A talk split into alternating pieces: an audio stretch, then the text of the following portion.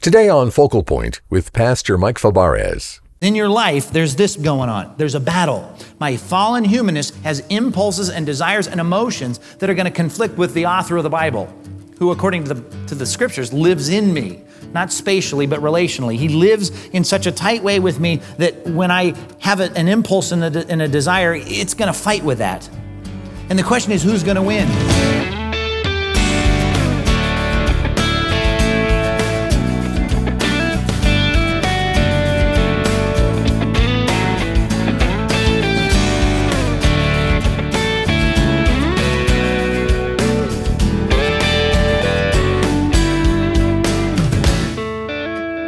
Emotions can be tricky things. They're an important part of how God made us, and yet they tend to get out of control and create problems. Well, today on Focal Point, Pastor Mike Fabarez is showing how God's Word can help us keep our emotions in check when they don't line up with God's will. We're jumping into a helpful study from 2 Samuel called When Feelings Are King, and a message from Pastor Mike titled How to Keep Your Emotions from Ruling Your Life. Well, let's get started.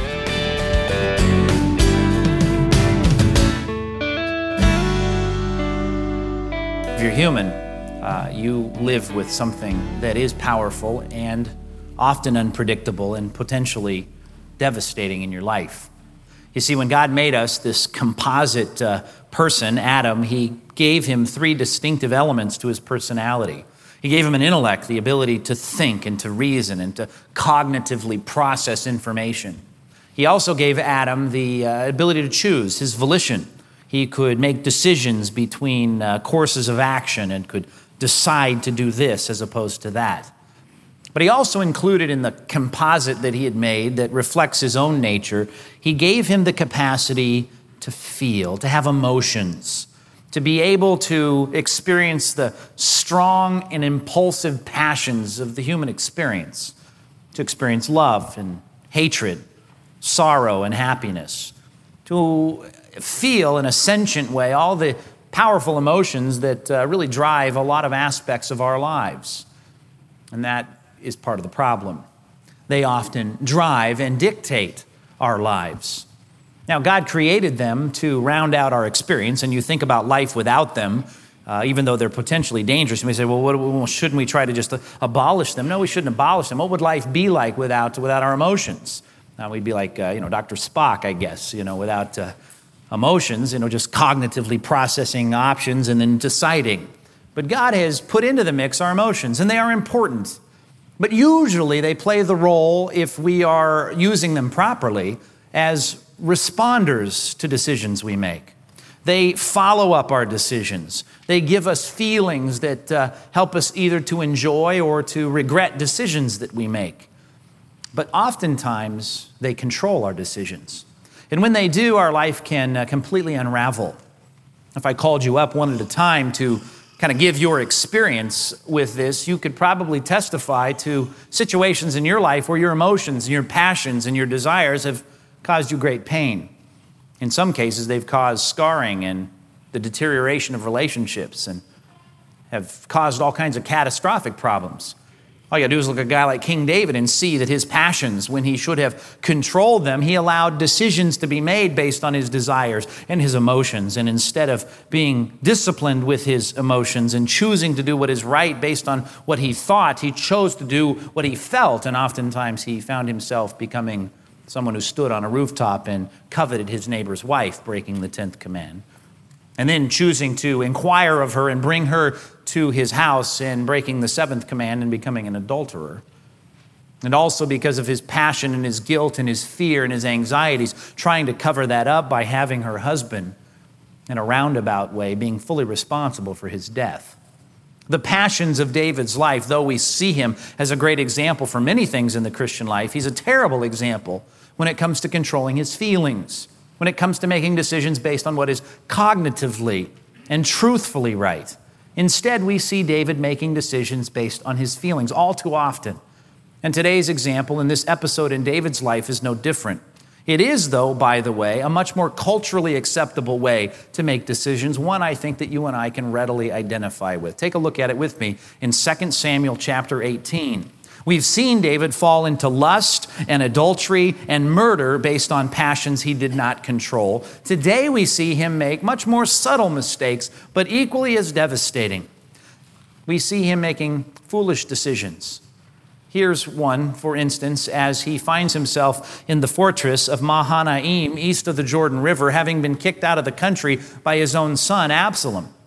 He had, as you remember, taken over the city of Jerusalem and he sent David and his men scurrying out of town. And thanks to his friend who was working for him in the court of Absalom, he was bought some time and actually got to a place where he could defend himself and organize his troops. And that's what's taking place here in the first few verses. David musters the men who are with him and he starts appointing leaders and getting ready for a battle with his son. Now he knows it's inevitable and he knows that they're coming.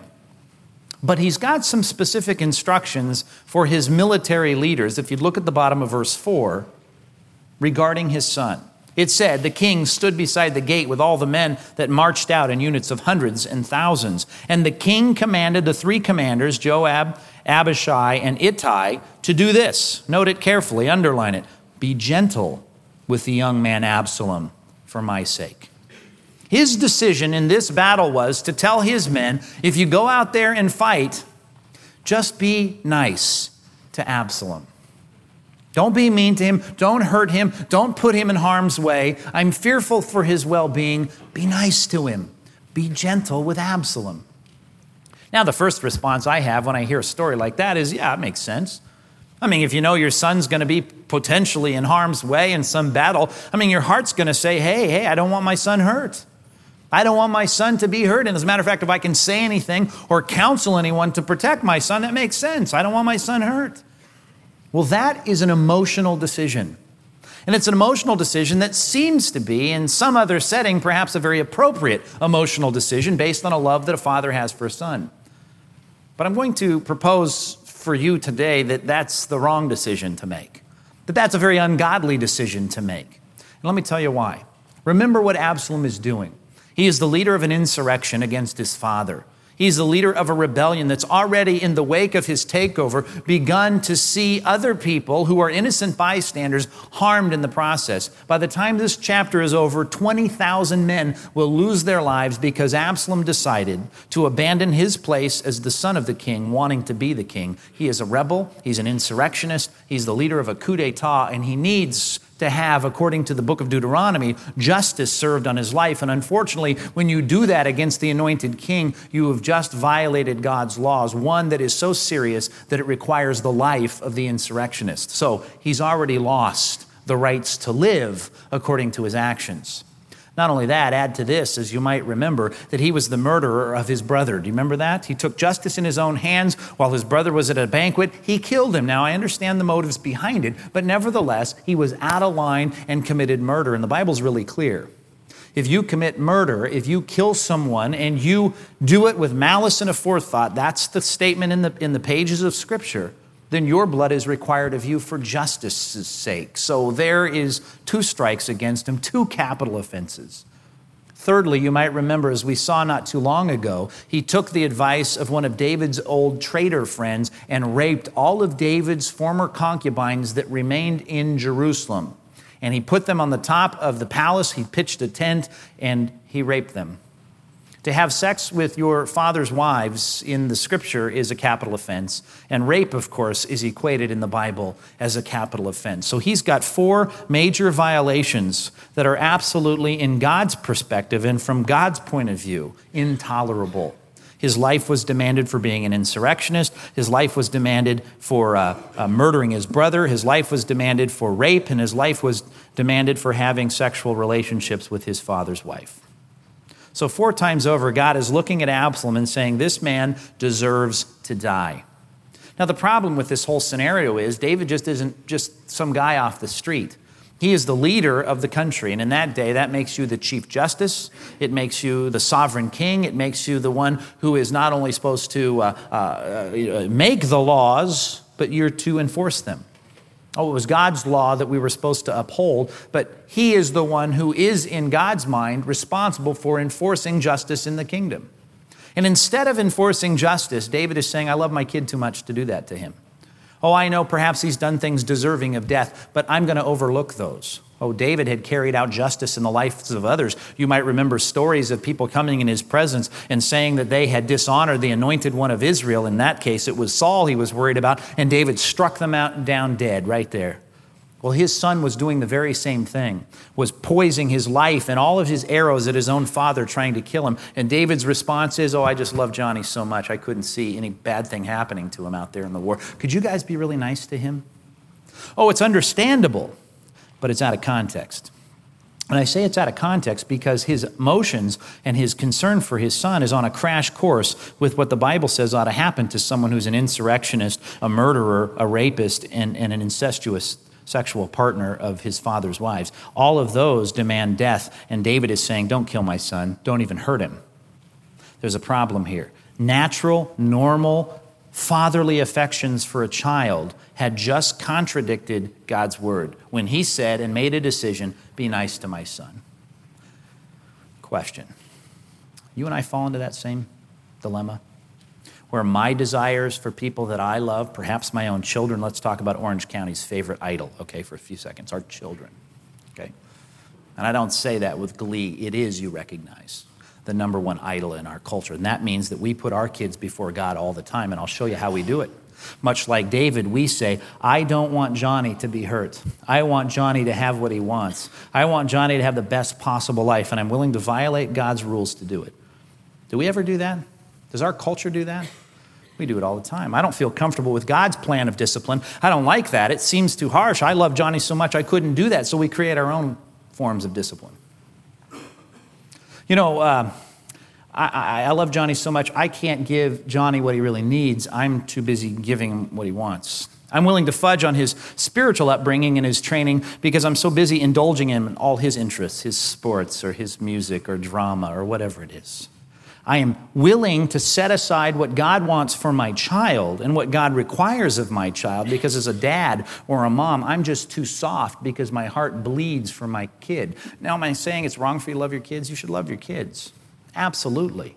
But when your kids and your affection for your kids in some way starts to collide with God's will for your life as a parent or an authority figure, you are going to have to make a choice. The problem is, David, I'm sure, looked the other way when it came to what God required of the insurrectionist, the murderer, the rapist, and the guy involved in incest. David just said, Well, I don't want to see that.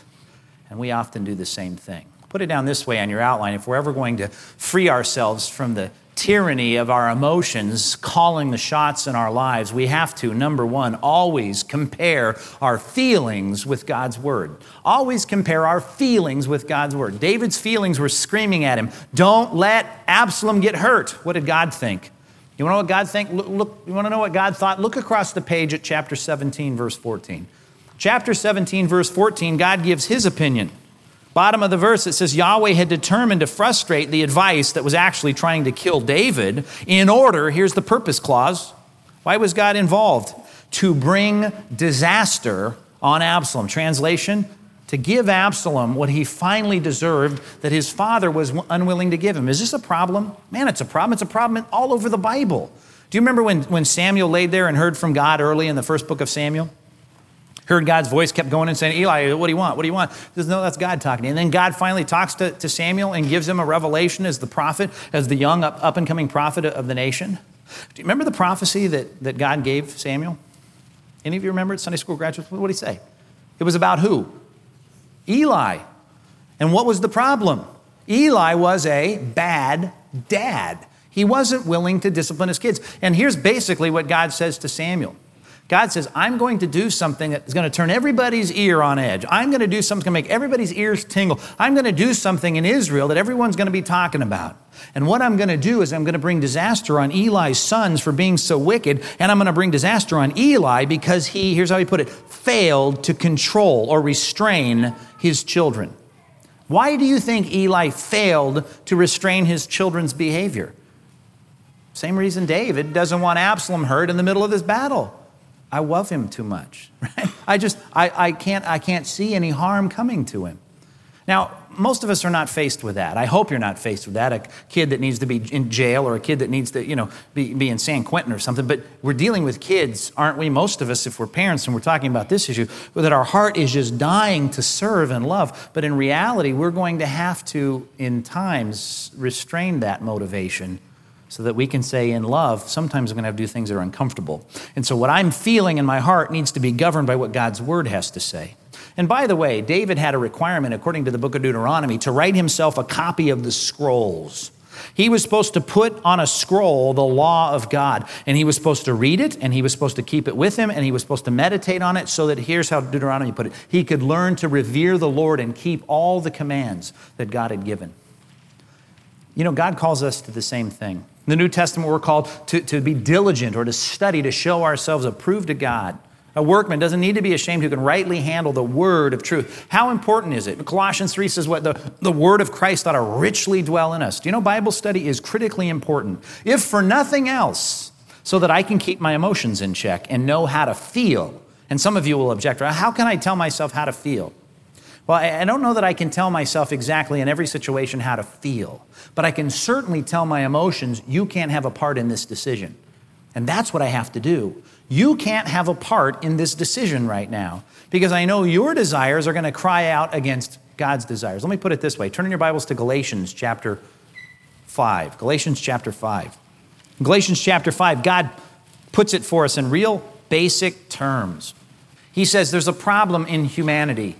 There's a problem for sinful people whose intellect, emotion, and will have been damaged by sin. They've been infected by this problem.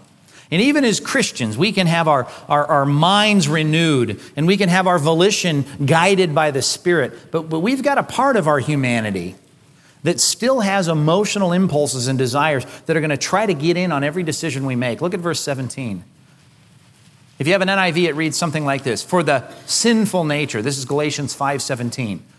It's translating a little word sarke in the, in the Greek. It's just, it's the word flesh. And, and they try to give it some sense here because it doesn't make much sense because my flesh, you know, it's just, you know, it's just skin, it's just stuff. But in reality, when you see this concept of flesh used in the New Testament, it's usually referring to my, my fallen humanity, my, my sinful humanness.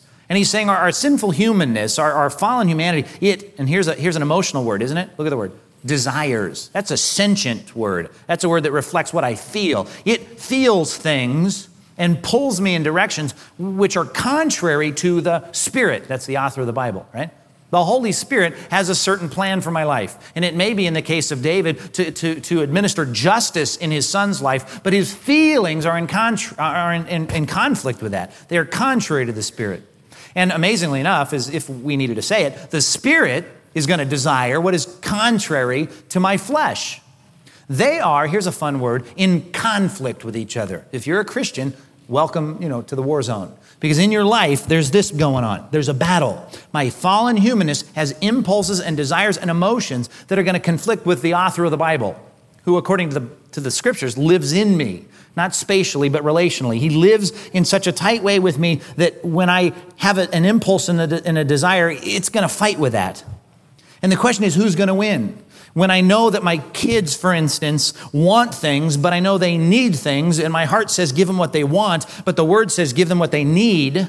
Or when I need to discipline them and I say, I can't bear to see Johnny crying because I've disciplined. So, you know, I'm torn between God's word and what it says I ought to do and what my heart says I should do. And I have to make the decision. That's so fundamental to the Christian life. And the text says they're in conflict. So that you do not do, look at the bottom of verse 17, what you want whatever picture you had of the Christian life, if it, if it included somebody whistling and, and butterflies and, and garden paths and all these wonderful things, that ain't the Christian life. Because you sign up for the Christian life, here's what happens God invades your life, becomes your new roommate, who wants your life to be increasingly more godly and righteous, which means that all the things that the Bible says are going to be laid on your heart he is going to start to give you this, this, this passion and this commitment to do what's right. But here's my emotions, and here's my heart, and here's my desires that come from my flesh that aren't always right.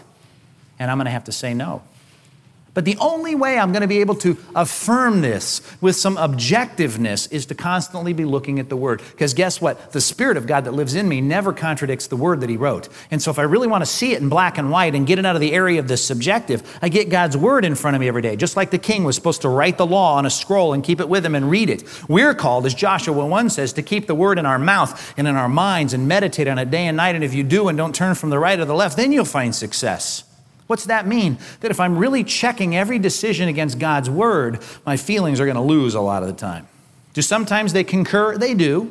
But often they, there's that word, middle of verse 17, they, that's a good word to circle. They conflict. There's a conflict, there's a battle, there's a problem. Now, this can be illustrated as, you know, just in basic, basic ways, It's like getting up this morning. But me, for instance, this morning when it was dark and I didn't want to get out of bed and it was nice and warm in bed, but it was cold out, you know, all of that stuff that runs through your, your, your emotions.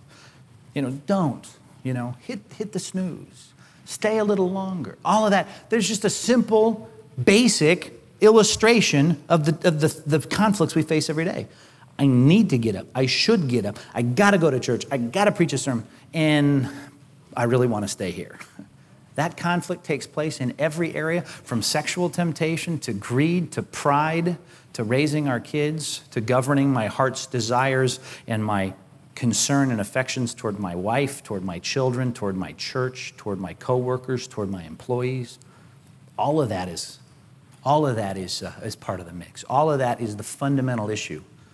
And the only way I'm going to succeed is if I spend time every morning in God's Word affirming what the Spirit is going to constantly be reminding me of all day here's what God wants, here's what my desires are. If I feel a certain way, don't move until you check it against the Bible. Because most of us, if we were to peel back all the layers in our life, you could look at the decisions we make throughout the day, and you could probably take most of those and say, I, I base them on what I feel. And God wants us to base them on what is right. And I'm only going to know that if I got the word in my life and it's part of my daily routine. Let's just take a little side note. Is that a part of your daily routine? Is it? It's more than just reading a few verses before you go to sleep at night. Is the Bible a part of your routine? If you're a Christian, it doesn't make sense if it's not. It's got to be. This ain't for pastors and monks and, and you know, weird religious people that can't get a job. You know, this is for people like you who are in the workplace, in the marketplace, leading families and, and being influential in your communities. It's for you to be sure to sort through what's right and wrong when my emotions scream for one thing and I have to figure out what really God would want me to do. You're listening to Focal Point and a message called How to Keep Your Emotions from Ruling Your Life from Pastor Mike Fabarez. If you'd like to access Mike's study notes or listen to the complete message, just go to focalpointradio.org.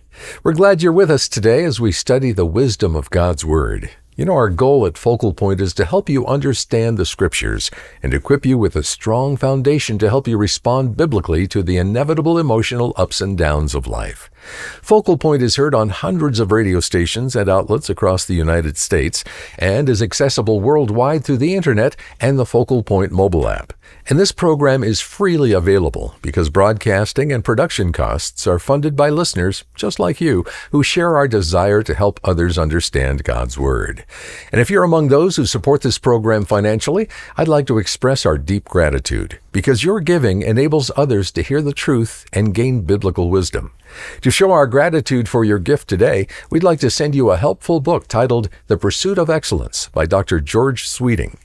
In this book, Dr. Sweeting explores the nine marks of Christians who pursue and attain excellence, and we hope it will encourage and inspire you to strive for excellence in your walk with the Lord. So make a donation today by calling us at 888-320-5885 or give online at focalpointradio.org. If you prefer sending your donation by mail, write to Focal Point, Post Office Box 2850, Laguna Hills, California 92654. And when you contact us, you might also consider joining our team of monthly supporters called Focal Point Partners. As a partner, your regular support allows us to plan for the future with confidence. So please sign up to become a Focal Point Partner today when you call 888 320 5885 or go online to focalpointradio.org. Well, I'm Dave Drewy, inviting you to join us again Tuesday as Pastor Mike continues this message called How to Keep Your Emotions from Ruling Your Life. Come back for some practical tips and the conclusion of our message right here on Focal Point. Hi, Pastor Mike here. God's Word promises it'll never return void.